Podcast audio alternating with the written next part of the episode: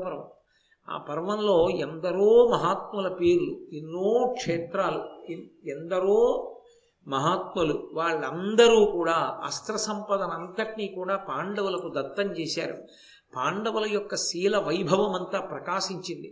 పరమధర్మాత్ములై వాళ్ళకి కాలం కలిసి రాకపోయినా కాలం కలిసి వచ్చేంత వరకు ఓర్పుతో ఎదురు చూశారు. అదే వారికి చిట్ట చివర శ్రీరామ రక్ష అయింది. కాబట్టి నీకేమీ బెంగలేదయా అని చెప్పి చెప్పారు. అయితే నన్నయ్య గారు అకస్మాత్తుగా ఇక్కడ ఫలశ్రుతి చెప్పారు. ఇది ఎంత శక్తివంతమైన ఘట్టముగా భావన చేస్తారంటే, మహాభారతంలో ప్రత్యేకించి ఆరణ్య పర్వంలో ఈ కుబేరుడు పాండవులు, ఇంద్రుడు పాండవులు కలుసుకున్నటువంటి ఘట్టం పరమశక్తివంతమైనటువంటి ఘట్టం. ఎందుచేత అంటే, ఇంద్రుడి దగ్గరికి అర్జునుడు వెళ్ళాడు. అర్జునుడు ఇంద్రుడి దగ్గర ఏం జరిగిందో, తాను శివుడి గురించి తపస్సు చేసినప్పుడు పరమశివుడు ప్రత్యక్షమైతే ఏమైందో అన్నగారికి చెప్పకుండా ఉండడు, తప్పకుండా చెప్తాడు. పరమ వినయం ఉన్నవాడు.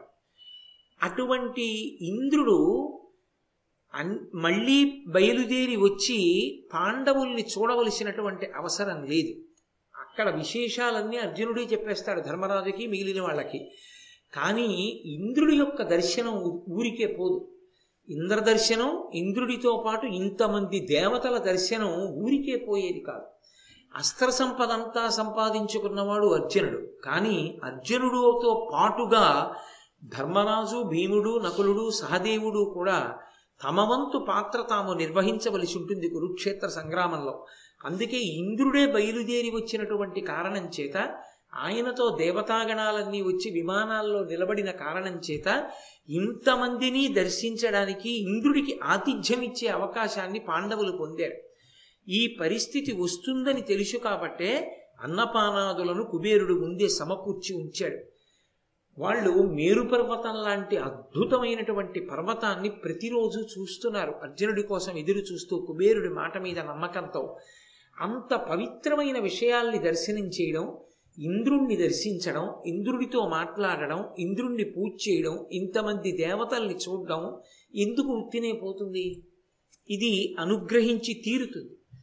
ఆరణ్య పర్వంలో ఇది చాలా చాలా ప్రధానమైనటువంటి ఘట్టం. పాండవులందరూ కూడా అనుగ్రహింపబడినటువంటి ఘట్టం. ఈ ఇంద్రుడి రాకతో ఇంచుమించుగా కురుక్షేత్ర సంగ్రామానికి కావలసినంత శక్తిని పాండవులు పొందేశారని మనకి రుజువయ్యేటటువంటి సందర్భం. అందుకే మహాభారతంలో ఈ ఘట్టాన్ని ఒక ప్రత్యేకమైనటువంటి ఘట్టంగా భావన చేసి పెద్దలు ఒక విషయం చెప్తారు.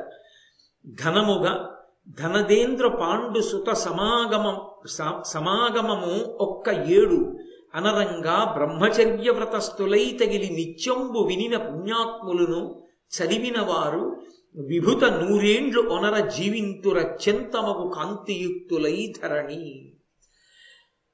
ఎవరైనా సరే ఒక సంవత్సరం పాటు నియమంగా బ్రహ్మచర్య వ్రతాన్ని పాటిస్తూ ప్రతిరోజు పాండవులు కుబేరుణ్ణి, ఇంద్రుణ్ణి కలుసుకున్నటువంటి ఘట్టాన్ని చదువుకుంటే, శుభవార్త కుబేరుడు చెప్పేశాడు ముందే, అందుకని కనీసం కుబేరుణ్ణి కలుసుకున్న ఘట్టం వరకు చదువుకుంటే, ఇంకా తర్వాత కుబేరుడు చెప్పింది జరిగింది, అందుకని ఈ ఘట్టం వరకు ఎవరు చదువుతారో అనరంగా బ్రహ్మచర్య వ్రతస్థులై, బ్రహ్మచర్యాన్ని పాటిస్తూ ఒక సంవత్సరం పాటు ఎవరన్నా నియమంగా చదివినా, వేరొకరు చదువుతుంటే విన్నా, అలా విన్న వాళ్ళకి అలా చదివిన వాళ్ళకి కూడా ఒక ఫలితం వస్తుంది. తగిలి నిత్యంబు వినిన పుణ్యాత్ములను చదివిన వారు విభుత నూరేండ్లు వనర జీవింతురు, వాళ్ళు నూరు సంవత్సరములు జీవిస్తారు. అత్యంతముకు కాంతియుక్తులై ధరణి. జీవించడం అంటే ఏదో అనారోగ్యం పడిపోయి మంచాలు ఉండిపోయి ఉండడం కూడా బతకడమే కాదు. కాంతియుక్తులై, వాళ్ళు నూరు సంవత్సరముల పాటు అనేకమైన పుణ్యకార్యములను చెయ్యడానికి, ధర్మాన్ని అనుష్ఠించడానికి కావలసినటువంటి తేజస్సుతో కూడుకున్న వారై ఈ ధరణీ మండలం మీద చక్కగా వాళ్ళు జీవించగలుగుతారు. మహాభారతంలో ఈ ఘట్టాన్ని విన్నా చదివినా అంత శక్తివంతం. మూడు వందల అరవై ఐదు రోజులేమో కానీ కనీసంలో కనీసం ఒక్కరోజైనా మహాభా మహాభారత ప్రవచనాంతర్గతంగా ఘట్టాలు వినడానికి అంత విశేషమైనటువంటి ప్రశస్తి ఉంది. కాబట్టి ఆ అర్జునుడు ధర్మరాజు గారితో చెప్తున్నాడు, అన్నయ్య నాకు ఇంద్రుడు ఇవ్వవలసినటువంటి అస్త్రాలన్నీ ఇప్పించాడు దేవతల చేత, పరమశివుడు నన్ను అనుగ్రహించి పాశుపతాస్త్రాన్ని ఇచ్చాడు, పరమశివుడితో మల్లయుద్ధం చేయడం వల్ల నేను ఆయన శరీరాన్ని తాకగలిగాను. ఇంతమంది దేవతల యొక్క అనుగ్రహాన్ని పొందిన తరువాత ఒకరోజు దేవేంద్రుడు నన్ను పిలిచాడు. పిలిచి స్వయంగా ఆయనే మణులతో కూడినటువంటి ఒక కిరీటాన్ని తా నా తల మీద అలంకారం చేశాడు. గాంధీవాన్ని సిద్ధం చేసి నా చేతికి ఇచ్చాడు. ఆయన వేసుకునేటటువంటి భూషణాలన్నీ తీసి నాకు అలంకారం చేశాడు. అలంకారం చేసి దేవతలను ఇబ్బంది పెడుతున్నటువంటి వాళ్ళు దాదాపుగా మూడు కోట్ల మంది ఉన్నారు, నివాత కవచులు అనబడేటటువంటి రాక్షసులు. వాళ్ళని సంహరించడం దేవతలకి చేత కాదు, వాళ్ళు దేవతలు సంహారం చెయ్యలేరు వాళ్ళని. మూడు కోట్ల మందిని ఇంత అస్త్ర సంపద ఉంది కాబట్టి నువ్వు ఒక్కడివే యుద్ధం చేసి ఓడించాలి అర్జున, కాబట్టి నువ్వు బయలుదేరమని నన్ను ఆశీర్వదించి రథం ఎక్కించాడు దగ్గరుండి. దేవతలందరూ చూసినటువంటి వారై నన్ను ఇంద్రుడు ఆశీర్వదించడం చూసి దేవతలందరూ కలిసి నాకు శంఖాన్నిచ్చారు. దాని పేరు దేవదత్తము. ఆ దేవదత్తము అనబడేటటువంటి శంఖాన్ని పూరిస్తే ప్రతి వీరు శత్రువులందరూ కూడా గడగడలాడిపోతారు. అటువంటి శంఖాన్ని చేతపట్టుకొని మాతలి సారథ్యం చేస్తూ ఉండగా నేను ఇంద్రరథం మీద ఆ నివాత కవచులతో యుద్ధానికి వెళ్ళాను. ఎంత భయంకరమైన యుద్ధం జరిగిందంటే మాతలి కింద పడిపోయాడు రథం మించి, ఆ గుర్రాలకి దారి తెలియలేదు. కింద పడిపోయిన మాతలి అరిచాడు. ఇత పూర్వం దేవతలకి రాక్షసులకి యుద్ధాలు జరిగాయి. ఆ యుద్ధాలలో నేను ఇంద్రుడికి సారథ్యం చేశాను. అప్పుడు కూడా నేను ఇంత భయంకరమైన యుద్ధాన్ని చూడలేదు. ఈ యుద్ధం అంత భయంకరంగా ఉంది అర్జున, ఇది సమాప్తం అవుతుందా అని అడిగాడు. మూడు కోట్ల మంది రాక్షసులు విడిచిపెట్టినటువంటి కొన్ని కోట్ల బాణములను అర్జునుడు ఒక్కడే ఛేదించాడు. అది నిజంగా అనితర సాక్ష్యం. అసలు మహాభారతం చదువుతుంటే ఒళ్ళు గగురు పొడుస్తుంది.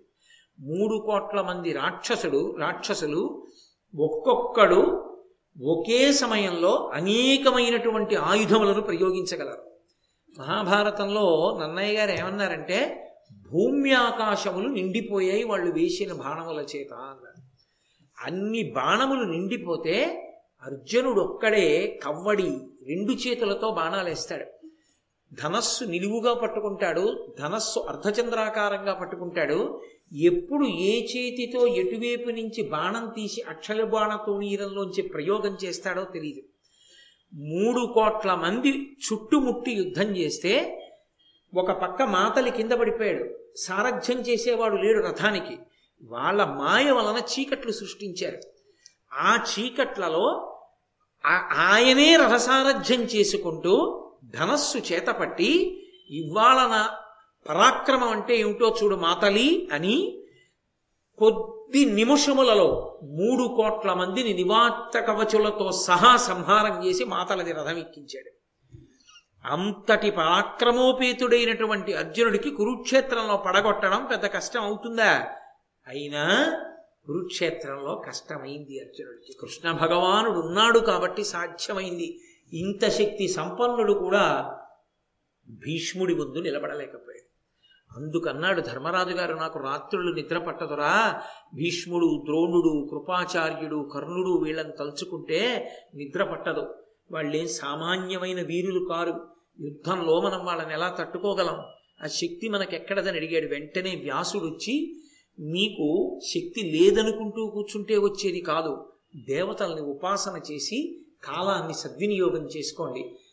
ఈ అరణ్యవాస కాలం నిష్ప్రయోజనంగా గడిచిపోకుండా భగవంతుని యొక్క అనుగ్రహాన్ని పరిపూర్ణంగా మీరు పరిపుష్టం చేసుకుని దాని వలన అస్త్రములను సంపాదించి కురుక్షేత్ర సంగ్రామంలో మీ సామ్రాజ్యాన్ని మీరు పొందడానికి కావలసినటువంటి స్థితిని పొందండి అని చెప్పిన కారణం చేత అర్జునుడు ఇంత అస్త్ర సంపదని పొందినటువంటి వాడు, మూడు కోట్ల మంది నివాత కవచుల్ని సంహరించినటువంటి వాడు, మహాభారతంలో భీష్మాచార్యుల వారు వేసినటువంటి బాణాలకి శ్రీకృష్ణ పరమాత్మని కొట్టేసి అర్జునుణ్ణి కొడుతుంటే పూచిన మోదిగ వృక్షంలో రక్తం కారిపోతుంటే భీష్మాచార్యుల వారిని నిగ్రహించలేక నిలబడిపోతే కృష్ణుడు రథంలోంచి దూకేశాడంటే భీష్ముని యొక్క శక్తి ఎటువంటిదో ఆలోచించవచ్చు. ద్రోణాచార్యుల వారు వ్యూహం పన్నితే భేదించడం అంత కష్టమైంది. అర్జునుడు ఒకవైపు ఉంటే ఎవరు వెళ్ళలేకపోయారంటే ఒక్కొక్కడు ఎటువంటి శక్తి కలిగిన వాడో. ఆ రోజులలో ప్రపంచం నలుమూలల నుంచి ద్రోణాచార్యుల వారి యొక్క ధనుర్వేద పాఠశాలకు వచ్చి ఆయన దగ్గర పాఠం నేర్చుకునేవారు. అంతటి మహానుభావుడు, ధనుర్వేదమనందు అంతటి నిష్ణాతుడు గురువు. వాళ్లే ఎదురుగుండా వచ్చి యుద్ధం చేస్తే మనం ఎక్కడ యుద్ధం చేయగలంరా అని ధర్మరాజు గారు బెంగ పెట్టుకోవడం ఎంత సమంజసమైందో, ఎంత అర్థ విహితమైనటువంటిదో మనకు అర్థమవుతుంది. కాబట్టి ఆ మాతలిని అడిగాడు అర్జునుడు, ఈ మూడు కోట్ల మంది రాక్షసులు ఇంత శక్తివంతులై ఉన్నారే, వీళ్ళని ఇంతకాలం దేవతలు ఎందుకు ఉపేక్షించారు? వాళ్ళిచ్చిన అస్త్ర సంపదతోనేగా నేను వీళ్ళని పడగొట్టాను, వాళ్ళందరూ కలిసి వచ్చి వీళ్ళని ఎందుకు సంహరించలేదని అడిగాడు. అడిగితే అప్పుడు మాతలి అర్జునుడికి చెప్పాడు రహస్యాన్ని. అసురుల వలన భయం బైన అప్పుడు వేల్పులకు సేమంబుగా బలవిరోధి ఈ ప్రోలు జలధిలో ఇమ్ముగ నిర్మించే ధనుజులు పదపడి వనజగర్భు వలన తపోవీర్యవంతులై ఇందుండ అమరుల చేత కయ్యమున అజితులయ్యుండబడసిన అమరేంద్రుడిరిగి తద్విజయార్థముగ పంచ విజయ నిన్ను అమరులకు అసాధ్యులైనట్టి వీరల నీవు యోర్చి తనుచు నిమ్మితోడ నన్ను సంస్తుతించి నరనాథ మాతలి కడగి అప్పుడు రథము క్రమ్మరించే అని చెప్పాడు. ఆ మాతలి చెప్తూ ఇది ఈ సముద్రం దగ్గర సముద్ర లోపలికి వచ్చేటట్టుగా ఇంత గొప్ప పట్టణాన్ని దేవేంద్రుడు నిర్మాణం చేశాడు. ఎందుకు నిర్మాణం చేశాడు అంటే, ఎప్పుడైనా రాక్షసులు దండెత్తి వస్తూ ఉంటారు అకస్మాత్తుగా, ఒక్కొక్కసారి దేవలోకాన్ని విడిచిపెట్టవలసి ఉంటుంది. అప్పుడు ఒక రహస్య స్థావరం ఒకటి ఉంటుందని ఇంత గొప్ప పట్టణాన్ని నిర్మాణం చేశాడు. దేవేంద్రుడే నిర్మాణం చేశాడు దేవతల కోసం. కానీ అప్పటికే దేవతల చేత ఓడిపోయినటువంటి రాక్షసులు చతుర్ముఖ బ్రహ్మగారి గురించి తపస్సు చేశారు. తపస్సుకి వశులవుతారు దేవతలు. కాబట్టి స్వామి హనుమ చెప్పారు కదా, స్తోత్రానికి, యజ్ఞానికి, యాగానికి, ప్రార్థనకి, సూక్తానికి వాళ్ళు వశులవుతారు. కాబట్టి బ్రహ్మగారు ప్రత్యక్షమై ఏం కావాలన్నాడు. దేవేంద్రుడు దేవతల కోసం దేన్ని నిర్మించాడో అది మాకు ఆవాసం కావాలి. దేవతలందరూ కలిసి వచ్చినా మమ్మల్ని నిర్జించడానికి కావలసిన శక్తి వాళ్లకు ఉండకుండా ఉండాలి. ఈ రెండు వరాలు ఇమ్మన్నారు. తథాస్తు అన్నాడు. వెంటనే వీళ్ళు ఖాళీ చేసేసారు. ఇంకెందుకు, బ్రహ్మగారు వరం ఇచ్చారుగా, అందుకని వాళ్ళు వచ్చి ఇందులో కాపురం ఉంటున్నారు. వాళ్ళని దేవతలు ఏమీ చేయలేరు. ముప్పై మూడు కోట్ల మంది దేవతలు బయలుదేరి వచ్చినా ఈ మూడు కోట్ల మందిని నిర్జించడం సాధ్యం కాదు. అందుకే తమ అస్త్ర సంపదనంతటినీ నీకిచ్చి నీకు తర్వాత ఉపయోగపడుతుంది, ముందు వాళ్ళ రక్షణ వాళ్ళు చూసుకున్నారు అర్జున, నిన్ను పంపించాడు యుద్ధానికి. ఇప్పుడు దేవతలందరి దగ్గర ఉండే శక్తులన్నీ నీ ఒక్కడి దగ్గరే ఉన్నాయి. అందుకే ఇంత భయంకరమైనటువంటి సంగ్రామంలో నివాత కవచులను నీవు సంహరించగలిగావని ఇది చాలా అద్భుతమైనటువంటి సాధితము అని ఆ మాతలి చెప్పి తిరిగి బయలుదేరి వాళ్ళు అమరావతి వైపుకు వెళ్ళిపోతున్నారు. అక్కడ ఒక బంగారు పురం ఒకటి కనపడింది. ఆ బంగారు పురం వంక చూశారు. చూసి అర్జునుడు అన్నాడు మాతలితోటి, చాలా ఆశ్చర్యకరంగా ఉందే, ఇక్కడ ఈ బంగారు పురం ఎలా వచ్చింది, దీని యొక్క విశేషం ఏమిటో నాకు చెప్పవలసింది అని అడిగాడు. అక్కడ ఏదో యుద్ధం చేద్దామని అర్జునుడు అనుకోలేదు. ఏమిటి బంగారు పురం అని అడిగాడు. దానితో పాటుగా అక్కడ ఒక ఆశ్రమం కూడా ఉంది. రెండూ పరస్పర విరుద్ధాలు, బంగారు పురము ఆశ్రమము. అడిగితే ఆయన అన్నాడు, కనకమయమైన ఈ ప్రోలున తమ సుతులు అహవంబులో అమరులచే తను వజ్జులు కాకుండాను వనజజుచే బడసి అసురవనితలు వరముల్.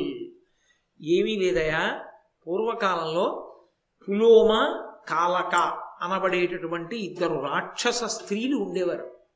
వాళ్ళిద్దరికీ ఇద్దరు కుమారులు పుట్టారు. ఆ ఇద్దరు కుమారుల్ని వీళ్ళిద్దరి పేరు మీదే పిలుస్తారు, పౌలోములు, కాలకులు అని. కాబట్టి ఆ తల్లులకు బిడ్డలైనటువంటి రాక్షసులు ఎక్కడ చనిపోతారోనన్న బెంగతో దుందుడుకు స్వభావంతో దేవతల మీదకి యుద్ధానికి వెడతారు కదా అస్తమానం. అందుకని వాళ్ళు ఎక్కడ మరణిస్తారోనని ఈ బంగారు పురాన్ని నిర్మాణం చేసి ఆ రాక్షస స్త్రీలిద్దరూ బ్రహ్మగారి గురించి తపస్సు చేశారు.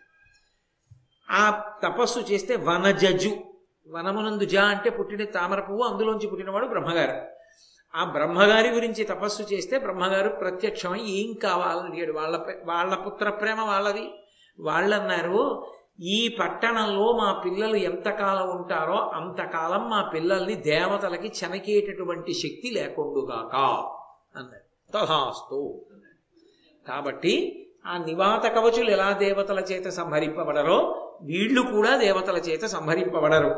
వాళ్ళు మూడు కోట్ల మంది, వీళ్ళు అరవై వేల మంది ఈ బంగారుపురంలో ఉంటారు.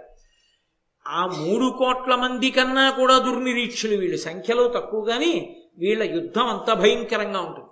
వెంటనే అర్జునుడు శంఖనాదం చేసి అల్లెత్రాడు మోగించాడు. ఎలాగో వచ్చాంగా వదిలిపెట్టేయడం ఎందుకు, దేవతలకి విరోధులేగా, వీళ్ళని కూడా సంహరించి వెళ్ళిపోతానని. కాబట్టి ఏదో బజార్లోకి వచ్చాం కదా, ఇంకో పని కూడా చక్కబెట్టుకు వెళ్ళిపోదాం అన్నట్టు. కాబట్టి దేవతా విరోధులను సంహరించడానికి ఆయన ఉద్యుక్తుడయ్యాడు. ఆ ఉద్యుక్తుడైనటువంటి సమయంలో వీళ్ళందరూ వచ్చి భయంకరమైనటువంటి యుద్ధానికి అర్జునుడి మీద పడ్డారు. అది ఎంత భయంకరమైనటువంటి సంగ్రామం అంటే, అప్పటి వరకు తాను ప్రయోగించినటువంటి పాశుపతాస్త్రాన్ని ప్రయోగించవలసి వచ్చింది అర్జునుడు.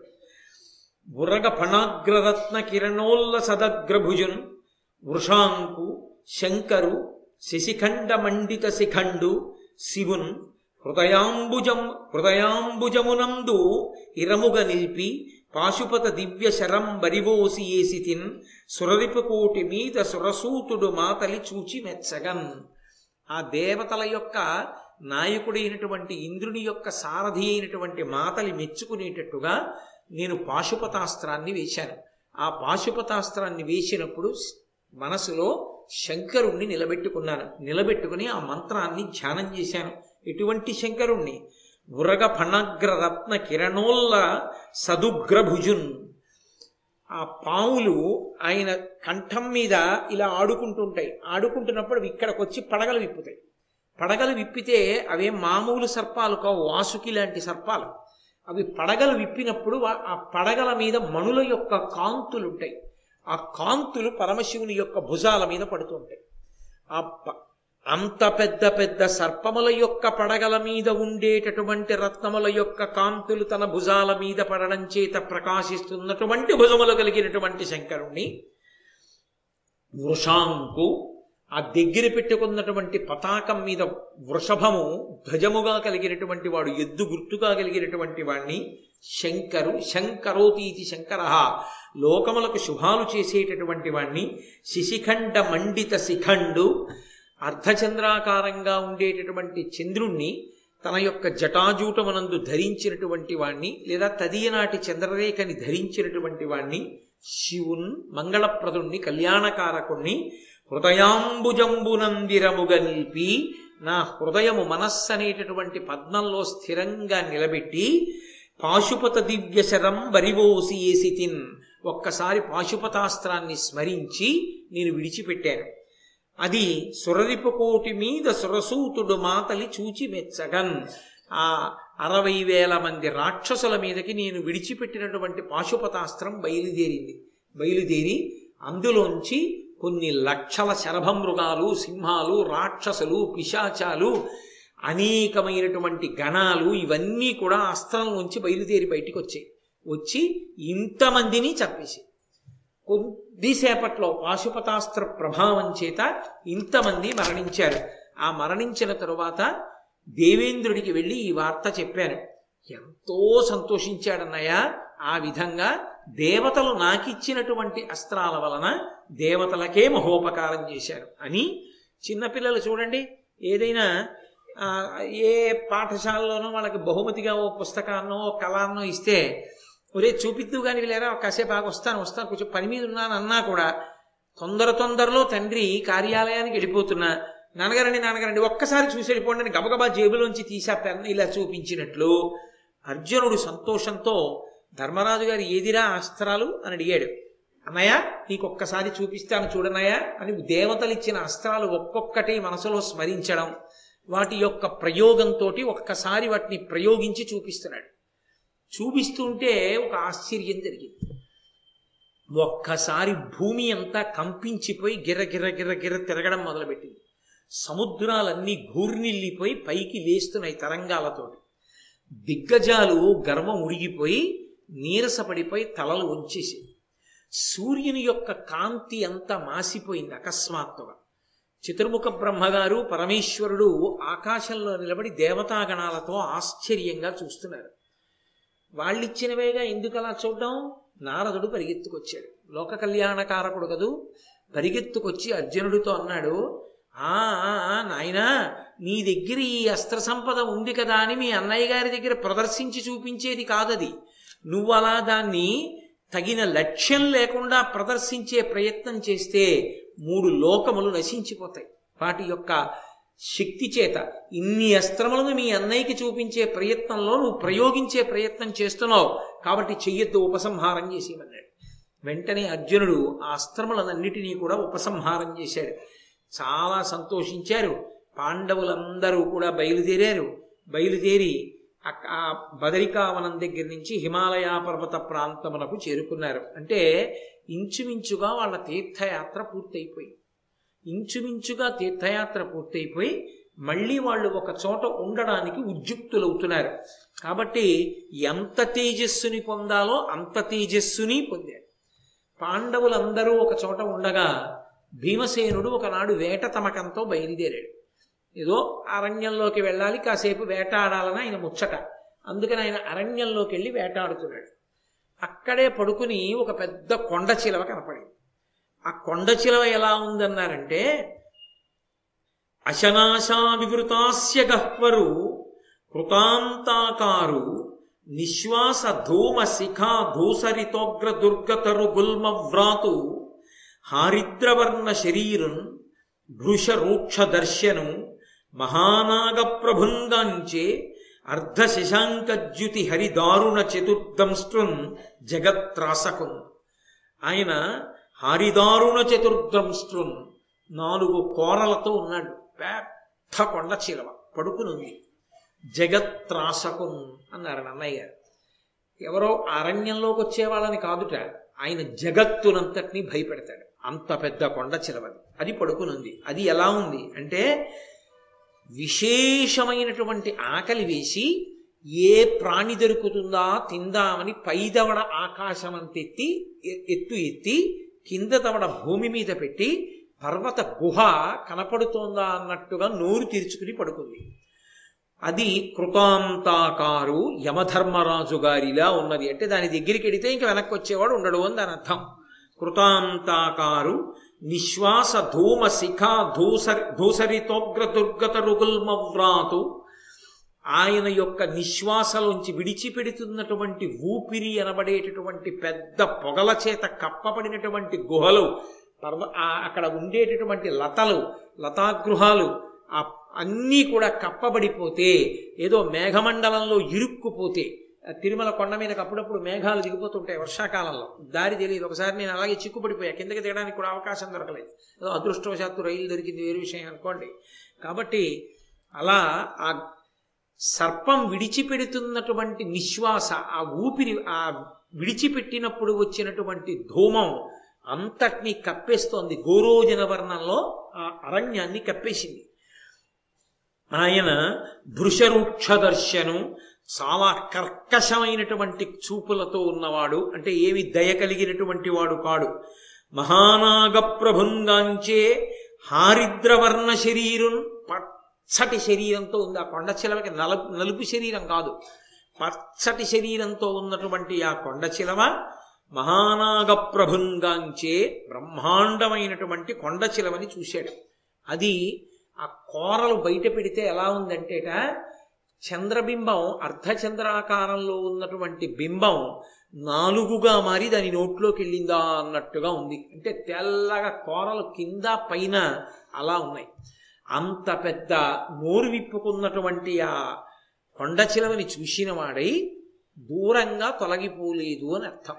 ఎందుచేత అంటే భీమసేనుడికి తన బలం మీద తనకి అంత అతిశే, పదివేల ఏనుగుల బలం ఉన్నవాడిని నన్నెవరేం చేస్తారు అనేటటువంటి ధైర్యంతో కొద్దిగా దాని నుంచి దూరంగా జరగకుండా ఉన్నాడు. కానీ ఈ పద్యాన్ని బట్టి మీకేమర్థమవుతోంది? ఖచ్చితంగా దాని జోలికి వెళ్ళడం ఎంతటి వాడికి సాధ్యం కాదు. ఇదే కదా కుబేరుడు చెప్పాడు, ఇదే కదా హనుమ చెప్పారు, భవిష్యత్ దర్శనం చేసి చెప్పారు. అన్ని వేళలా దూకుడు మంచిది కాదు, కొద్దిగా ఆలోచించడం మంచిది. ఆలోచించకుండా అన్ని వేళలా మనమే పరాక్రమవంతులం అనుకుని విజృంభించడం ప్రమాదాన్ని తీసుకొస్తుంది. అదే మాట ధర్మరాజు గారు కూడా చెప్పాడు యుద్ధానికి వెళ్ళిపోదాం అంటే. ఇంతటి భీమసేనుణ్ణి అలవోకగా ఎగిరి దూకి పట్టుకుందా కొండ చిలువ. పట్టుకోవడంలో కూడా ఆయన ఇక తన రెండు చేతులు కదపడానికి వీలు లేకుండా తన పడగ చేత తొక్కి పట్టేసింది. పట్టేసి మిగిలిన శరీరంతో భీమసేనుడి యొక్క శరీరాన్నంతటినీ కూడా చుట్టేసి నొక్కేస్తోంది గట్టిగా. ఆయన కనీసం తన చేతులు కూడా కదపలేకపోయాడు.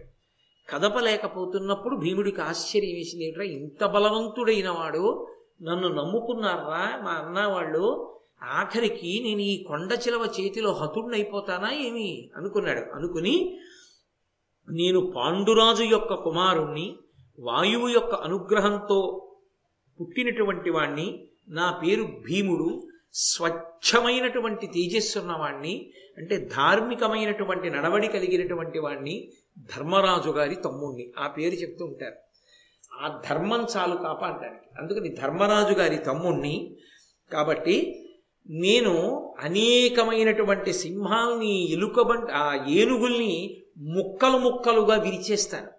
వాటితో యుద్ధం చేసి చంపడం కాదు, ఏకకాలమునందు అనేక సింహాల్ని పట్టుకుని ముక్కలుగా తుంచేస్తాను.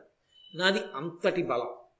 అంతటి బలం కలిగినటువంటి నన్ను చేతులు కదపడానికి వీలు లేకుండా నీ పడగతో తొక్కి నీ శరీరంతో చుట్టి పట్టేశావే, ఇంత బలం నీకు పుట్టుకతో వచ్చిందా లేకపోతే ఏదైనా తపస్సు వలన సాధించావా, అసలు నీకు ఈ బలం ఎక్కడి నుంచి ఎక్కడి నుంచి వచ్చింది చెప్పు అన్నాడు. ఏదో ఎవడికి ఉండేటటువంటి సంతోషం వాడిది. భీమసేనుడికి ఎప్పుడు ఆ బలం మీద ఉండేటటువంటి సంతోషం అటువంటిది. అప్పుడు కూడా ఆయన దాని గురించే అడుగుతాడు. యా పక్కన ఇల్లు కాలిపోతోందండి అంటే మన ఇల్లు అయితే ఖాళీ చేసేద్దామండం అనేసి, ఏది దాన్ని ఇంగ్లీష్లో చెప్పు అన్న ఇంగ్లీష్ మాస్టర్ ఎలా ఉంటారో అలా భీమసేనుడు అప్పుడు కూడా బలాన్నే పరీక్ష చేస్తాడు. ఈ బలం నీకు పుట్టుకతో వచ్చిందా లేకపోతే దేవతల్ని ఉపాసన చేసి తపస్సు వలన పొందావా, ఇంత బలం నీకెక్కడి నుంచి వచ్చిందని అడిగాడు.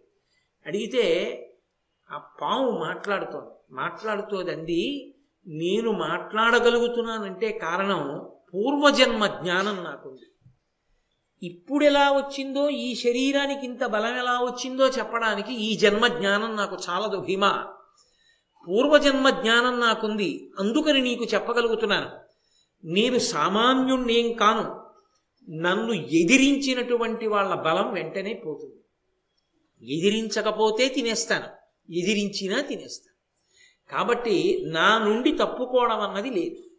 నా నుండి తప్పుకోవడం అంటే నా చూపుల్లో పడకపోవడం ఒకటి. కాబట్టి ఈ అరణ్యంలో ఏ ప్రాణైనా నాకు కనపడింది అంటే నాకు ఆహారం అయిపోయింది అని గుర్తు. ఎందుకని? నాకు అటువంటి వరం ఒకటి ఉంది. నేను సామాన్యుణ్ణి కాను, ఒకానొకప్పుడు దేవేంద్ర పదవిని అధిష్ఠించినటువంటి వాడిని. గర్వానికి పోయి నిష్కారణంగా బ్రాహ్మణుల్ని తోలనాడి ఇవాళ ఇంత హీనమైనటువంటి స్థితికి చేరుకున్నాను, ఏం చెప్పమంటావు అని ఏడిచింది. ఏడిస్తే వెంటనే భీముడు అన్నాడు, ఆ స్థితిలో కూడా వాళ్ళ యొక్క మనోజవం అటువంటిది, వాళ్ళ మనస్సుకున్నటువంటి శక్తి అటువంటిది. ఆయన అన్నాడు, కడుకొని కడు దుఃఖములై ఎడ ఉచితమే ఆత్మనింద ఎయ్యడల మనం బెడలక ఏకాకృతి ఎప్పుడు నుండుట సూవే పురుషు పురుషార్థమిలం. ఓ సర్పమా, నువ్వు ఒక్క విషయాన్ని జ్ఞాపకం పెట్టుకో, లోకంలో మనిషి ఎప్పుడూ చేసుకోకూడనిదంటూ ఏదైనా ఉంటే ఒక్కటే ఉంది, ఆత్మనింద చేసుకోకూడదు.